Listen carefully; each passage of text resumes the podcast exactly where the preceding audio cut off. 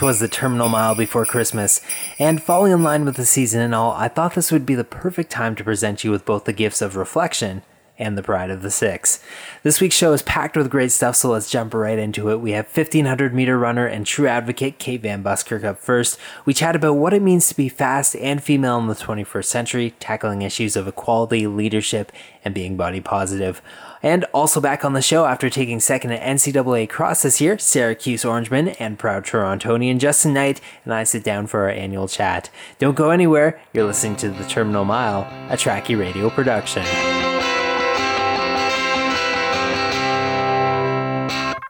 Kate Van Buskirk is a noted 1500 meter runner, but lately you've probably seen her around in videos and in print talking about the place for females in athletics. I caught up with her this week to tackle this big issue. All right, I have to say that I've seen you, you know, in a whole bunch of places as of late, in print, uh, in video. Uh, just just all over the place um, bringing this message to the masses and one of the things i saw was a video that you did for iRun with Lanni Marchant where you talked about body positive messaging, or you, mentioned it at least. I, I was just wondering if you could maybe give me a brief explanation of, of just what that is to you and how do we begin to incorporate it into our sport?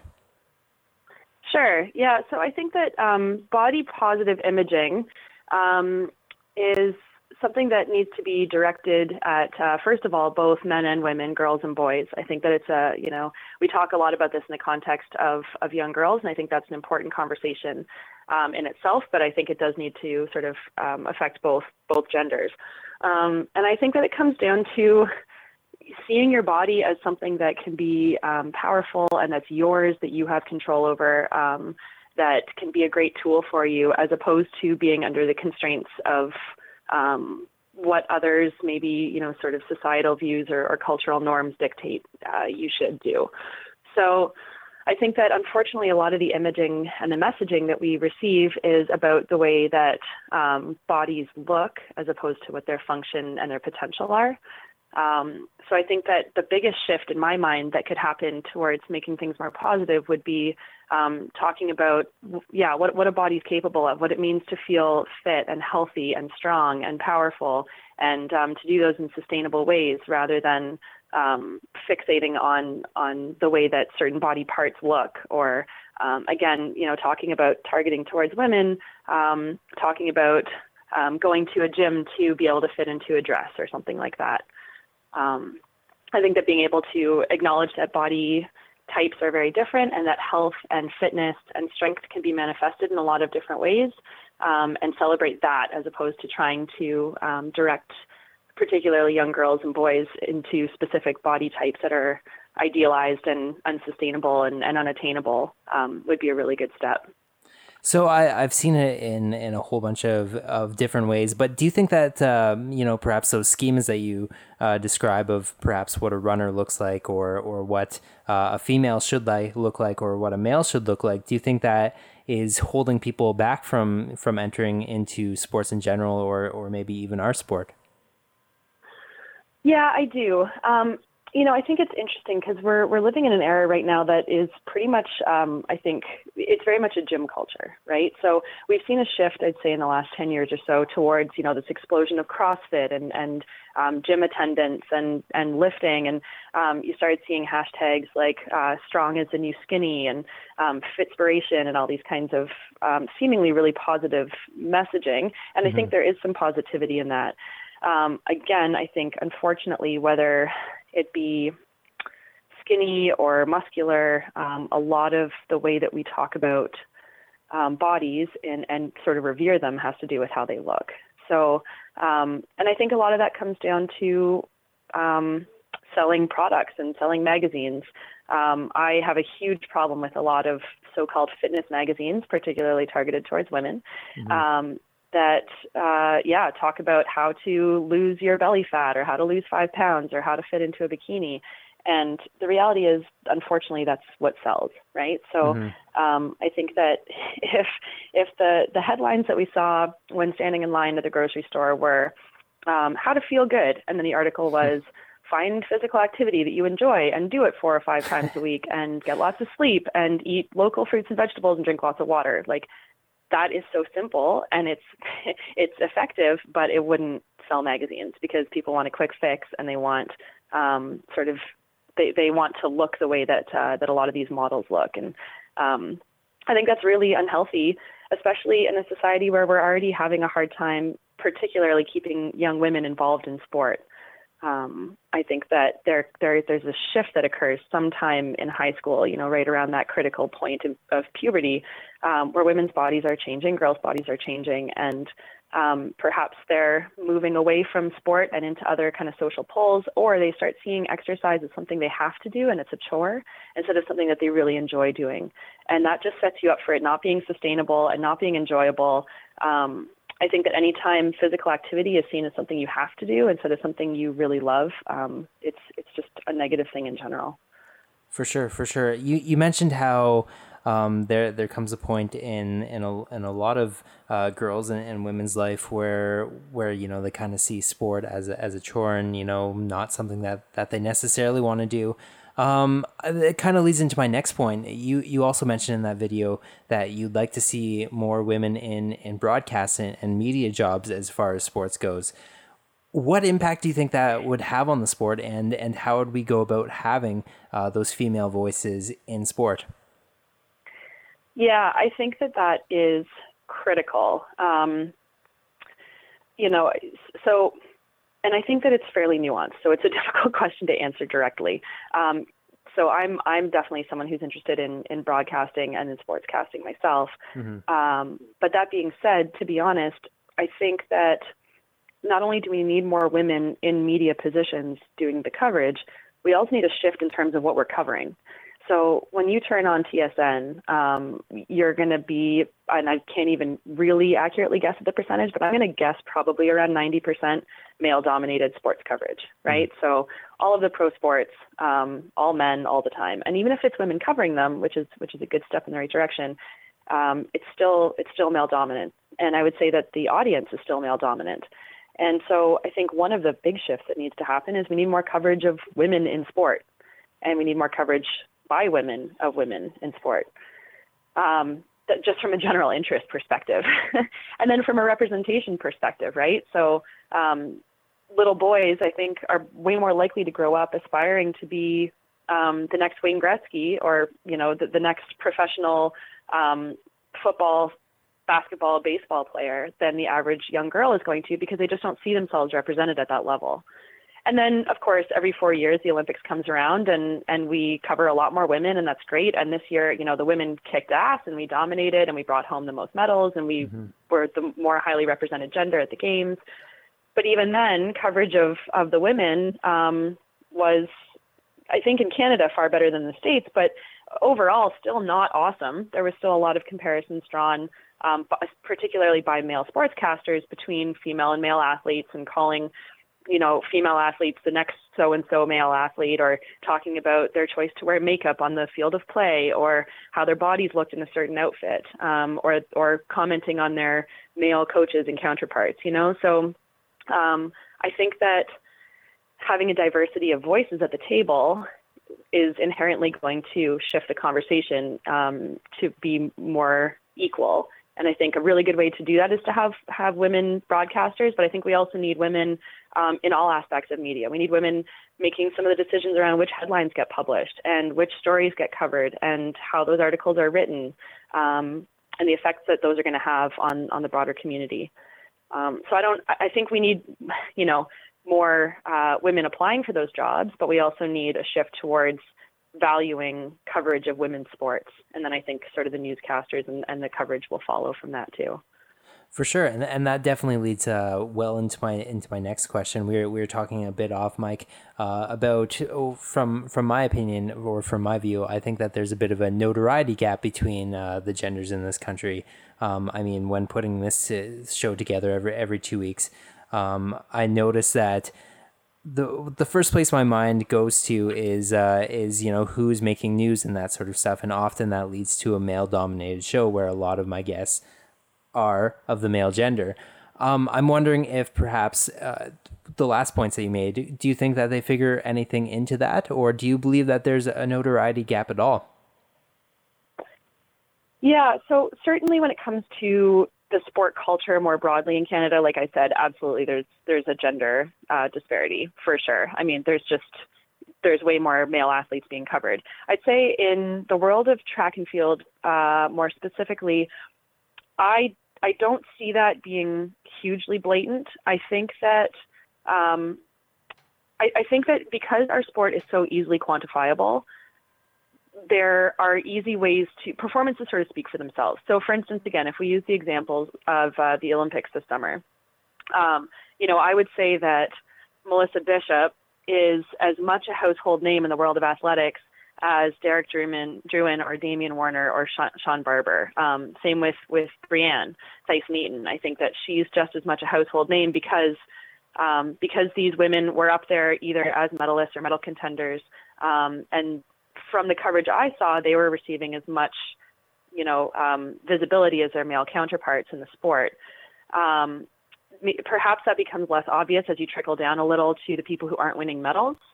Um, but I think that the reality is, over the last year or so, what's been exciting for me is that we've actually seen quite a shift in terms of female athletes maybe sort of recognizing that they haven't been given as much of a voice and, and kind of demanding that, demanding the seat at the table, but also the ability to speak up equally at that table. So obviously Lanni is a huge example of that. Um, she's very vocal. She is unapologetic about it in a really wonderful way. She's thoughtful. She's educated. Um, she makes really good points and doesn't. I mean, she's open to constructive criticism, but doesn't really give a rat's ass if you disagree with her just because you're a bit of a jerk, you know. Um, and and I think one of the the other great examples that I saw was um, this fall with the uh, world or yeah the, the standards for the marathon being released um, right before the Toronto Marathon, I moderated a panel at the expo with all of our elite Canadian women who are who are participating um, at the Toronto Marathon. And these women again were thoughtful, intelligent, well-spoken um, athletes who had a lot to say about um, unfair standards, about um, you know disparities in coverage between men and women, about what they saw as being unfair standards, particularly for women in the marathon, and the need to encourage young women to um, come up and, and have reason to believe that they can compete on national teams. So as much as I think coverage perhaps has been skewed towards men a little bit more in the past, I think that women have said enough is enough and are starting to kind of like stake their territory here, and it's been exciting to watch. So hopefully that continues. I want to briefly chat about the idea of runners as role models. I mean, uh, I've I've heard the the argument uh, a bunch of times. You know, uh, some such and such a rock star in the media will say, "Look, just because I'm well known doesn't mean that I am a role model, and I shouldn't be that way." Uh, you see it in other sports as well, in the in the NFL for sure, definitely in the NBA as well. I, I think pretty much all of the big four have have mentioned it the whole idea of runners as role models, though, are they and should they be, and uh, and how much influ- do you think that they could influence uh, seriously the growth of a sport? So I think that um, rather than assuming that everyone in the sport should be should sort of rise to the occasion of role model, I think the biggest thing for us um, as elites to recognize and to be mindful of is the fact that we have tremendous privilege in in having the success and the visibility that we have. Um, and I do believe that there's a level of responsibility that comes with that. Um, I don't think that that necessarily means that every person in sport has to step up to the role of advocate, particularly if they don't, you know, feel especially passionate about whatever the topic of the day may be. Um, I think the most important thing for us all to keep in mind is that because we have experienced some success and we've got a lot of support from our communities, we have a responsibility to be ambassadors to those communities and to our sport. So that doesn't mean that we're perfect, absolutely. And in fact, that's something that I've spoken about in the past is the fact that um, often professional athletes have um, this kind of aura of infallibility around them. And that is a really important thing to break down. It's something I've tried to do in discussing my own uh, mental health issues because I think that um, we need to be real with who we are and how we present ourselves. Mm. Um, but I, I, do think that we need to be mindful of how we present. Um, I think we need to be a little bit more thoughtful. We need to be aware of the fact that there is media coverage, that there are cameras, that what we say is um, perhaps shared a little more widely than what the average person would say, and that there's some level of accountability that comes with that. Um, personally, I think that there are a lot of issues that I feel really strongly about in this sport that uh, I want to be able to stand up and, and use the voice I've been given um, to sort of tackle.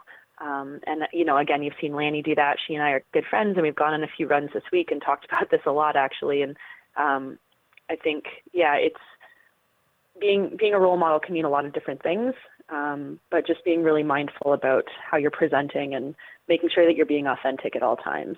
Um, you know, I think she'll be okay with me saying this, but one of the interesting things that happened with Lanni was after she um, released that photo of her uh, with her hair down, covering her breast, but she's she's topless, um, holding the shoes. And if any of your listeners don't know that photo, um, mm. they need to crawl out from under their rocks and go find it because it's awesome. um, but uh, yeah, it's one of the most badass things I've seen this year, and definitely worth a look and also worth a read. Um, but when that got released, she got a ton of positive feedback um, from people in the sport, from women, from men, from parents. But she also, you know, got some negative feedback from people saying, um, you know, this is inappropriate. Um, this is hypersexual. This is not something I want my daughters to grow up aspiring to. And I think that, you know, some people could feel, could have been taken aback by that and said, hmm, I don't want to offend anyone here. I don't want to be a bad role model for, for young girls. So I'm going to refrain from posting this or I'm going to take it down. But Lanni saw it as a really great opportunity to counter that and say, you know what, if you see this as something sexualized, you've made that sexual because this is my body. It's an athlete's body. It's, it's, you know, covered as much as it can be. Um, but it's, it's making a statement that's really important about owning your body and feeling um, empowered by it and, and not sort of debasing yourself to this hypersexualized view that others put on you. Um, so in her mind, that was her being a good role model, and I applaud her for that because I think by pushing those boundaries a little bit and, and encouraging people to think outside the box a little bit about how can how can a female body be seen as something that is exactly that, a female athlete body, as opposed to um, a sexualized entity. Um, you know, I think that that is a level of responsibility that she felt was important that that she rose to. So um, role model can take on a lot of different meanings, hmm. but um, I think that being authentic and, and, being a good ambassador for yourself and your sport at all times is uh, is crucial. I, I, said right off the top that uh, that we've seen you pretty much everywhere uh, this year. You know, in, in print, uh, in video, but one place I did not see you, I don't think, was uh, was in Kingston at Fort Henry uh, on the cross country course. Um, I do want I, I do want to get your opinion on uh, on really the, what appears to be progress in, in some areas and uh, and stalemate in, in other areas as far as parity in the cross country distances go. So that's an interesting one, and I have spoken a lot about this with Leslie Sexton. If you haven't interviewed her, I highly recommend doing so because she is way more insightful around this than I am. Um, but I know that that's been a big fight for her, um, and that's a you know a cause that she's taken on to create gender parity in uh, in the distances in cross country. And I think for the most part, I agree with that concept. Um, you know, I remember being a grade nine student um, running cross country at ROPSSAA and thinking like, why am I running 3K? And the boys who are my age who quite frankly, most of whom hadn't gone through puberty yet, hmm. are running 2K longer than me. You know, what what makes anyone think that these guys are more capable of that or that that's more appropriate for them? Um, so I think it is a very outdated concept that men um, can and should uh, or more capable of, of handling longer distances uh, in cross country. I think one of Leslie's big points, and this is important, is that the standards shouldn't necessarily be whatever the male distance is. So it's not necessarily that all cross country distances across all ages should move up from the current women's distances to match the men's. I think it's more that the distances should be even, whatever that distance is. Um, and the reason that that's important is because, as I mentioned earlier, we already have an issue retaining young girls and women in this sport. So, again, as their bodies change, as social pressures change, um, we see a disproportionately high drop off rate for female athletes in high school. And one of my concerns about the concept of increasing girls' distances to match the boys is that if we're already having a hard time retaining girls, I only see that being exacerbated if we suddenly demand that they run 2K more than they've been used to. Um, so I, I, think that it's it's a, a, bit of a tricky question to answer, and I think it is going to require a little more thought. I also think that you know at the end of the day, we need to do what's what's in the best interest and what is wanted by the athletes themselves. So you know, one thing I think would be great is if Athletics Canada, and then maybe the the provincial federations as well, um, held um, open polling to see what distances both boys and girls would like to run. Um, and I think that would be maybe a better indicator of where we should shift things. Because, you know, I, as, as a 1500 meter runner, I'm going to be honest, running 10K cross country isn't hugely appealing to me. Mm. um, but I also understand the argument that in order to encourage women to run long distance at the professional level and to encourage female, you know, uh, distance runners on the road and marathoners, we need to give them that exposure and that opportunity when they're younger. So it's a complex issue, but um, I think Leslie's onto a lot of really good things, and and she would be able to speak a little more clearly to that than I can.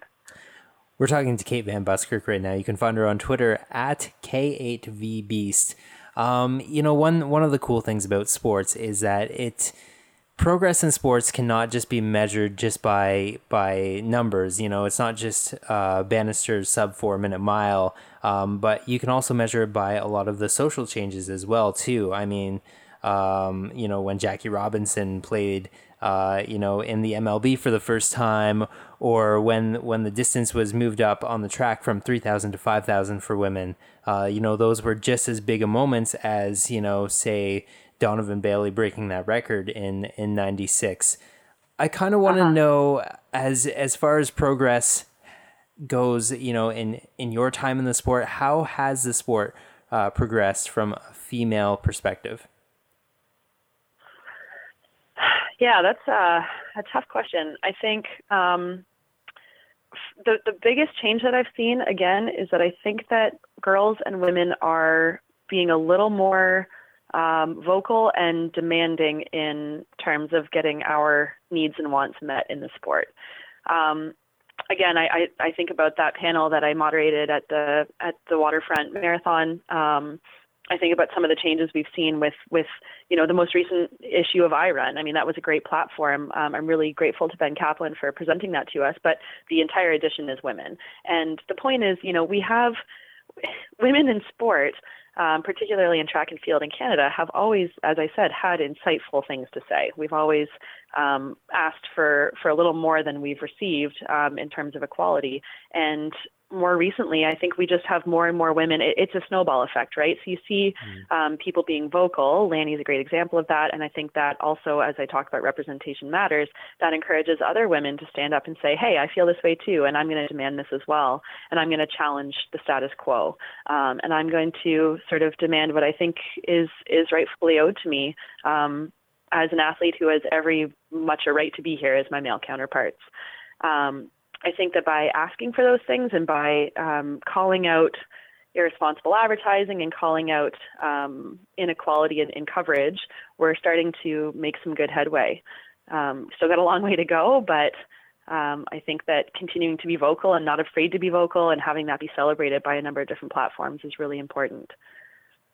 Well, we, we've had this great chat today, um, you know, about um, about what's happening as as far as as women's sport goes and, and sport in general, really.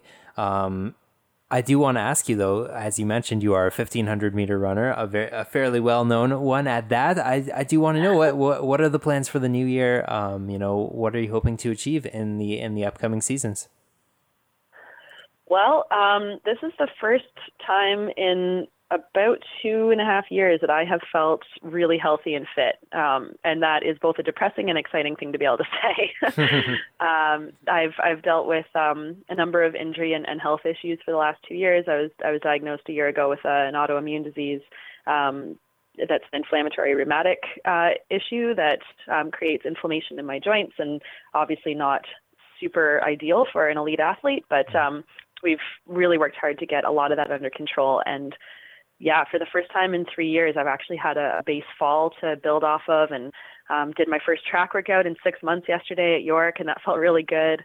So um, I'm feeling very optimistic moving into the new year. Um, I definitely want to do some indoor racing, which again I haven't done since 2013 or 14. um, and then the big goal always is to um, is to make worlds. So I definitely want to be on that world championship team in London this summer. Um, I think as I've gotten older, though, I'm I'm turning 30 this coming year, and I, it's such a cliche, but it's there for a reason. One of the things that I've really become acutely aware of, especially dealing with injury and, and health problems, is that you have to do this because you love it, mm-hmm. and it's really easy to walk away. Um, and and some people walk away, and it's the right thing for them. And I, I don't have any disrespect for the, for that decision. To be quite frank, I, I've contemplated that a number of times in the last 24 months. But um, I, yeah, I want to make worlds. I want to run a PB. I want to win nationals. But above all of that, I want to really enjoy being an athlete and enjoy the process and uh, just love running. So working on getting back to that. You know, I had another athlete say that to me a little bit earlier, pretty much same words, uh, and that was Emily yeah. Setlack, and she's just had an explosive year. So I don't, I don't think you're far off on that one at all. Thanks. Um, and I just want to thank you for uh, for covering these issues. I think that you know I've I've got a five year old niece, and uh, and I think you know what what you're doing and what iRun is doing, and and some of these other media um, outlets in providing a voice for women um, is is super important, and I'm really appreciative of that. Um, you know, my my niece, as I said, she just turned five, and her mom is awesome. My sister is one of the best moms in the world, and uh, everything we talk about with with my niece Charlotte is how can she just really love being in her body? And how can she love being healthy and active? And so um, we talk about how strong and how fast and how powerful she is. And you know you can i think you can talk about the way that bodies look as athletes where you know there's nothing more beautiful than watching someone who's really good at what they do excel in their sport. And there's fluidity and, and grace and beauty to that and that's worth celebrating but I think that first and foremost we talk about what we're capable of physically and and the visual piece comes secondary. So um, yeah, thanks for providing the platform. It's really important. Well, I, I definitely look forward to uh, to what we'll see out of you in, in 2017, and uh, and I'd like to thank you a lot for, for coming on today and talking about these these important issues. It's uh, it's definitely very much appreciated. Sure thing. Thanks again. 2016 has been a year of ups and downs for Justin Knight. The up and comer was oh so close to getting an Olympic qualifying time this summer, but in the process also beat one of the greatest American distance runners of all time. This past fall, he came second at NCAA Cross, beating out three time winner King Ches, and in my opinion, his upcoming track seasons really promise to be something special.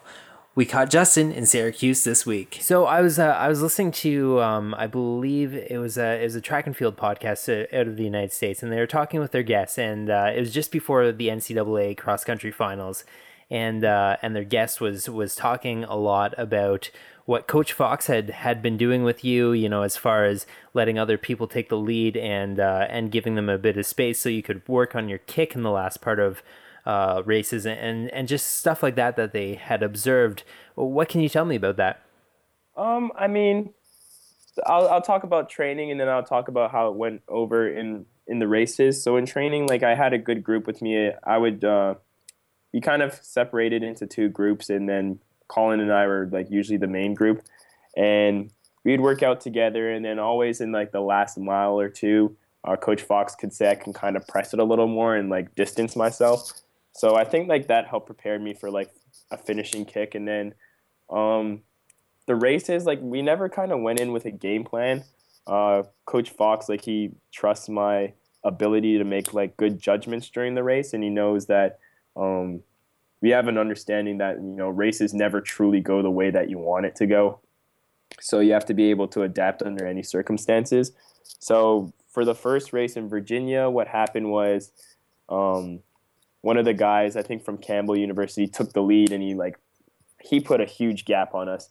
And I just figured, you know what, let me stay comfortable. It's the first race of the year, and then I'll close the gap and finish strong. And then I ended up doing that, and then um, Wisconsin, I think I just stayed in the middle pack and then made my move at the end. And then ACCs, actually, now that I think of it, it's kind of an ongoing trend of just like sitting around and uh, kicking. But I think at NCAA's, like I was fully prepared for, um, you know, the race just going out hard. And like I, I don't think it's just like I don't think I'm one of those runners that just benefit from a sitting kick. I think, you know, the way my training went this year, I'm a I'm a runner that could go all out from the beginning, or I'm a runner that can like sit and kick because I have a fast mile time. But um, yeah, Coach Fox and I before the races, we never really talked. We never set out a plan. We just talked about the multiple situations that could happen, mm-hmm. and just made sure that I was prepared mentally to make a move if one of them happened. So I, I guess I, I kind of find that that interesting where, um, you know, I basically explained where I had heard that from it, and it's almost like people are, are making up narratives for you at this point. They're they're speculating on, on what you're doing in the race, what, whether they be true or not. Um, and I kind of kind of would tie that in with the, with the amount of uh, attention that you're receiving on on places like like Let's Run for sure. How how, how are you dealing with with this uh, sort of attention? Oh man, I can tell you better than my freshman year. uh, uh, my freshman year was really cool just because you know you get a lot of attention in Canada, but then when you come to the American side, like you know, Let's Run's a huge forum, and FloTrack and all those guys, and I was getting um, a bunch of attention just being a freshman and trying to see who's going to be the top freshman. Mm. And I kind of let it get to my head a little bit and start becoming a little bit more nervous.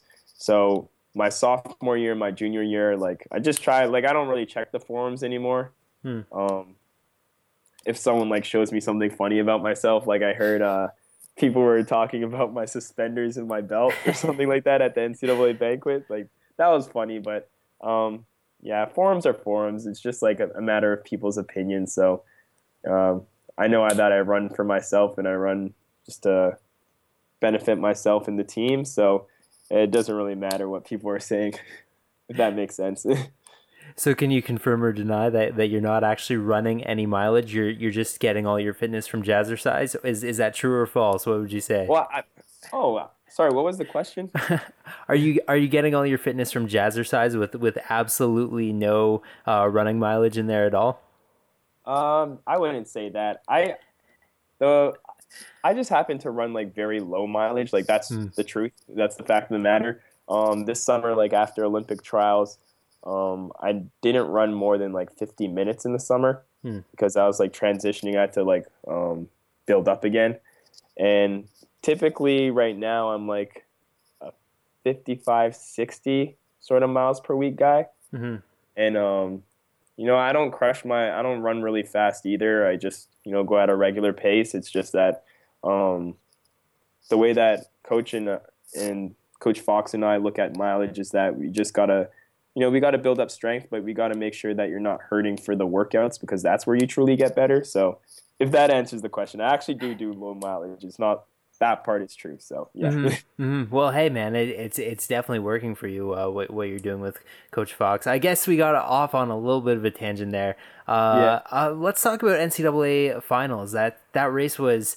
Um, unfortunately, not really visible to a lot of people because it was on on FloTrack final. But I heard for I'm those sorry. of us who are kind who are kind of, oh don't apologize it's it's not your fault for those of us who are like kind of following along on, on twitter and on let's run um, you know, it was super exciting. You know, watching where you were, uh, you know, at different at different miles and stuff like that. What was it like from your perspective running that NCAA final? Um, from my perspective, it felt like very, very chill and very. Um, I felt like the tempo that we were running at was like very relaxing. We obviously the first 5K we weren't pushing it at all. Um, it was really cold and windy outside, so I knew I didn't want to go to the front right away that was I guess a tactic that I used. And um, yeah, so like the first 5K, I was just hanging out in the mid pack, just making sure I wasn't too far from guys like Tiernan Cheserek and mm-hmm. like um, Sean McGorty or um, Morgan McDonald, guys like that. Just made sure that I want to be like one second or two seconds behind them, just so I can um, make a move when they make a move. And then at 5K to go, I think it kind of stretched out, and I believe at the 7K mark, that's mm-hmm. where Tiernan and I made our move. And then I kind of had like a flashback to uh, NCAA's sophomore year when Tiernan and Ches made the move the first time. Mm-hmm. And I didn't respond with them because I figured I could catch them later, which was my mistake. Mm-hmm. And within 0.5 seconds, when Tiernan made his move, I just said, you know what? I got to do it. I got to respond. And if I hang on, I hang on. If I don't, I tried. Mm-hmm. So uh, then I, I was just cruising in Tiernan. He's like a really smart runner. I mean, he's an Olympian, so whenever you go to a world event like that, you come back more knowledgeable mm-hmm. of the sport and how to run. So Uh, he used a pretty impressive tactic, and after watching the race, I, I truly did see it because I wasn't paying attention too much during the race, where he um he would pick up the pace and then slow it down and pick it up again, kind of wear to wear out my legs. Mm-hmm. And um, on the final straightaway, like he was just he's a monster. So I just couldn't catch him at that time, but um, it was a good run. And I was pretty happy. Well, I, I do like that idea in cross country. The idea of you know um, how a course could really affect the results, even even how the weather can really reflect the or can you know change the results. Would you say that maybe it would have worked out differently on a different course? Maybe could could Cheserek have won, or maybe you could have won on, on a different course. Um, um, I don't I don't think so. I think the results for this race were like true to everyone, and that's like I think Tiernan on that day he was the best guy on the field, and I was the second best guy on the field that day. Um, I, I think you see it more in the top 10 guys, maybe top five, that when you're at that level where you're top five in the country for cross country or top 10, um, it doesn't really matter what type of course you're on, if, it, if that makes sense. You know, do you know what I mean? Mm-hmm, mm-hmm. And um, I think where being on a different course like Louisville is a bit more flat, and I think that would affect like maybe the guys 10, uh, 10th place and above because you know there's a lot of milers like Izaic Yorks who he's not in the NCAA this year, but he's a great mm-hmm. example. Um, he's like a miler, but he was very he was talented in cross country and on a flatter course he's bound to race better. But a, a course with like gradual hills, that's where like true cross country runners tend to um, have their best showing. Mm-hmm. But I mm-hmm. think like the top ten, they're kind of safe. Like if you're in the top 10 in cross country, it really shouldn't matter what type of course you're running on. for sure, for sure. I, I want to talk about the, the third place guy. Um, you might know him, Edward Cheserek, King Ches. Yeah. Uh, you know, there's a lot of talk about you know this maybe being his his fourth uh, NCAA cross country title uh, which would have been huge. He did end up coming in third, which is is definitely respectable. What do you think that this does to his legacy? Do you think that it will still be as big as it seems as it seems right now? Yeah, I don't think it changes anything. Like what Ed has accomplished in the various ways he's went about accomplishing it, it's just it's something that like NCAA hasn't seen before. And I don't think him losing cross country to guys like Tiernan and I really defeats everything that he's accomplished in the past. Um, he might have had an off day. He, we might have just outran him that day because we were all stronger than we were before. But um, just the stuff that he's done in the NCAA, like that's never been done before. Um, with the dominance that he's, uh, the, the, amount of dominance that he's had in the race. Mm-hmm. So I, I don't know. I feel like people in I mean the media you you kind of have to make a story so like people are quick to give their opinion or you know nobody would have ever expected that he would have lost that race but I think he's still well respected and he deserves um I don't know he just deserves the amount of attention that he's got and the respect that he's got and I don't think you can't win them all you know you're mm. you're bound to lose eventually and I think um he's going to come back and during the indoor season just as strong or if not better. oh, definitely. And uh, I, I don't know. I, I've always really enjoyed watching him. So I, I, I really hope that you're right on that. Um, yeah. Taking a look at, at the at the national cross country championships, the Canadian national national cross country championship, um, you know it's it's been a it's been a really fun fun couple of years in Kingston so far, and there's two more. Yeah, I, you know I, I've been trying to get you up there and stuff. I know. I mean, Kingston was really fun, and I, I, I think I went to the last cross country championship, which was in Vancouver. But um, yeah, I really wanted to come out, especially because it was close to home. Um, I was talking to the meet director, and I was actually gonna at least come and watch because that was the day I was heading back to Syracuse, anyways, and it was on the way. But um, definitely in the future, because the the great thing about going to Syracuse is that you know my coach loves international competitions because he was you know a competitive athlete himself and he knows what it means to represent your country so it's never like my coach telling me oh you probably shouldn't run this race like he always gives me that option or asks me if i want to do it mm-hmm. but um you know sometimes you just got to take a year off i mean not a year off but like you got to take some hmm. time off just to make sure that in the future when i do come back to represent my country or compete at nationals that i can compete at a, a high level and i'm not like in uh, injury prone or anything. I, I want to go back in time uh, a little bit um, to this past year. Speaking of national teams and stuff like that, uh, you made a really strong push for for the Olympics, and uh, yeah. and you came so so close. It was it was really heartbreaking to see. Oh, yeah. I have to say. Um, obviously, there's always lessons to be learned in that sort of stuff. What what kind of lessons did you pick up? Uh, you know, from that push last summer. Um, I think I learned a lot about myself. Actually, I think um, luckily, in track and field, I've been very blessed to have, um, I would say, kind of an easier path than other people have. I've adjusted to training and running well, and I haven't really dealt with injuries before. So I think things like for me to adjust and for me to get better is always came pretty easy for me. Um, I don't mean that in a way that I didn't never put hard work in, but like usually when I set a goal for myself, I always accomplished it sooner or later. And I think with me, you know, missing out on the standard twice by like one second, um, that at, at one point I didn't know how to deal with it because, you know, that's never really happened to me where I haven't been able to accomplish something or at least been so close to accomplishing it. Mm-hmm. And I learned a lot about myself, and I learned that you know things things won't always go your way, or you know even though you're putting in all the hard work, sometimes you won't be able to accomplish the goals you set out for yourself. But you just gotta put that in the past and then work on how to be better in the future. And um, yeah, I think that's just what happened. And, and the case was after NCAA's last year um, for track. I don't know if you watched the race, but I went from mm-hmm. like third place with like 600 meters to go in the 5K to like 10th. I think I finished 10th place, but mm-hmm. uh, long story short, I, I dropped off really badly, and I I thought like my season was done. I thought I had no energy left. And you know, I had a great talk with Coach Fox, and like I said before, like he's never the one to tell me I can't go for national teams or anything. So mm-hmm. I had a talk with him, and he said, you know, I can get you in a race with Galen Rupp in Portland and stuff. Um, so you know, if you want to do it, if you feel like you're burnt out, like you know, we can take a break. But if you want to do it, I can set this up for you. And at that point in time, it was like really rough for me because I had two bad showings, and I already didn't have a standard. But I told myself, you know what? Let's just finish it. Let's try to end the season on a good note.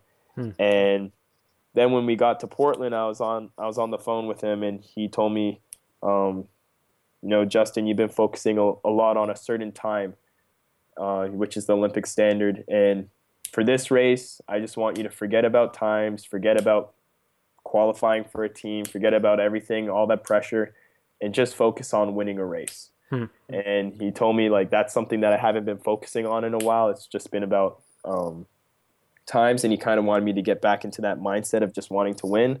So I went into that race, and then you know you watch the video, and Galen pulled away, and then there was just a moment where I was just like, "Let's go win this thing," and then I was able to miss the standard again by one second. Well, I, I want to know. I mean, like Galen Rupp, you know, obviously, obviously, such a huge figure in in our sport. Uh, you know, especially in the states, but I would say internationally for sure as well. Too. Did you did you talk to him after the race? You know, what what would what would that a conversation like that sound like? Uh, he was really friendly. I, I didn't talk to him for a while just because I think they were they, they then went on to him and Centrowitz then went on to do like a, a little workout afterwards. So mm-hmm. I know he had to go.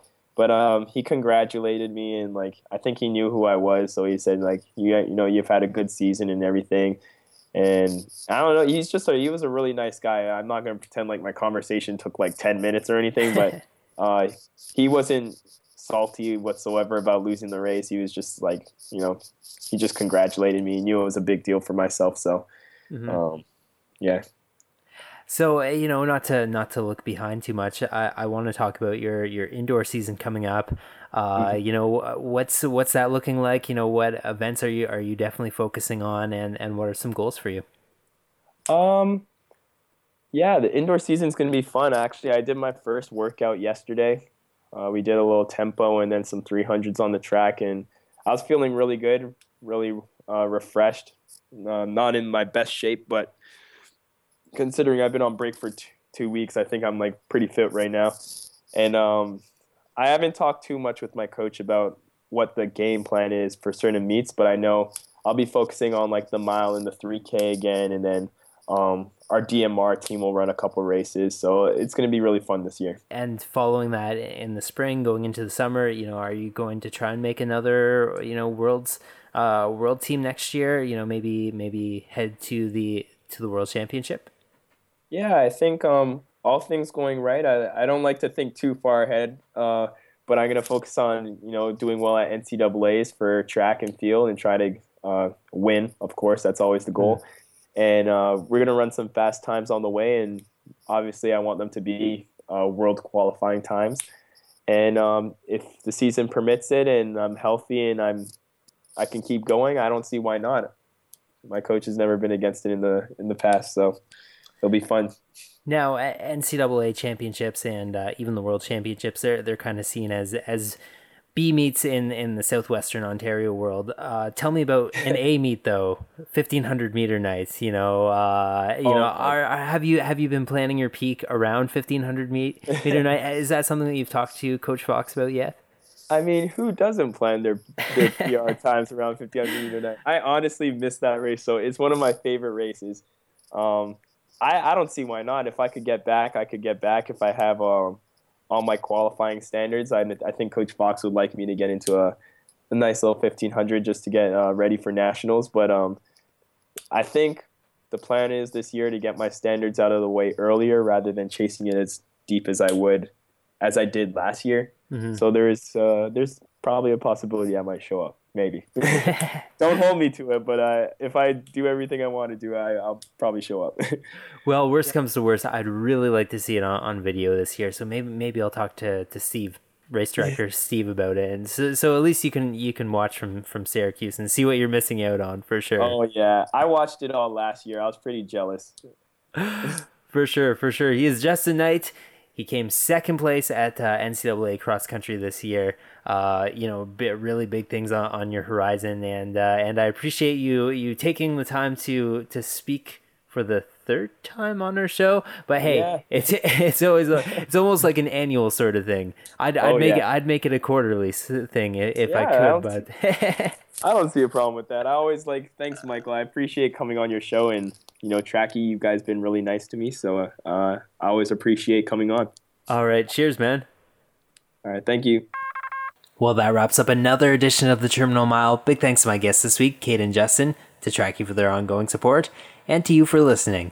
If you want to find us online, we're on Twitter at the Terminal Mile, Stitcher, TuneIn, iTunes, and of course, Trackie.ca. We'll be back in a couple of weeks, but of course, all the best this holiday season, and try and stay safe out there. I'll leave you with this carol we wrote up a little earlier this week for our written column, Junk Mileage, found on Trackie.ca, to celebrate you, the Canadian Winter Runner. Enjoy, and thanks for listening. Well, it's snowing out there on our roadways and paths, so if you're not careful, you'll land on your ass. But this frozen wasteland is where we must train, cause this sport waits on no one that much is plain. So let us raise up a toast to all those winter runners, grinding and sliding and fighting the cold. Cause this cruel winter, it won't last forever, and soon it will be racing season again.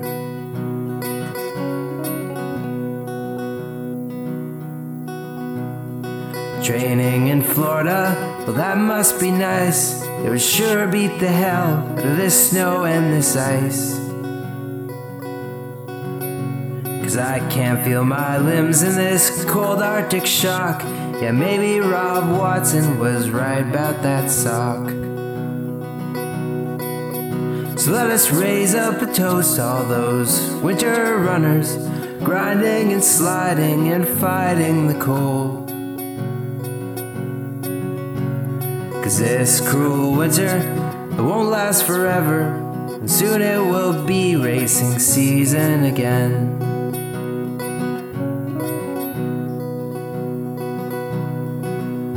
So let us raise up a toast to all those winter runners, grinding and sliding and fighting the cold. Cause this cruel winter, it won't last forever And soon it will be racing season again.